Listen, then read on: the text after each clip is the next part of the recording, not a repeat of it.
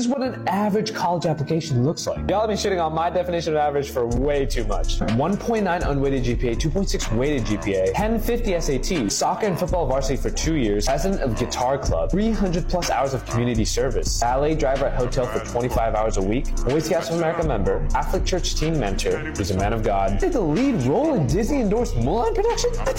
He applied to LSU, University of Arkansas, University of Oregon, UT Dallas. In my honest opinion, I think he got into all four of Being lead actor in a Disney movie does not get you into college. The student currently has rejections from every school that he applied to, U Arkansas, Oregon, and UT Dallas. He's waiting for his LSU decision. Fingers crossed. Okay, so if you can tell, it's been a little bit since I posted that video. And that student, since then, did in fact get into LSU.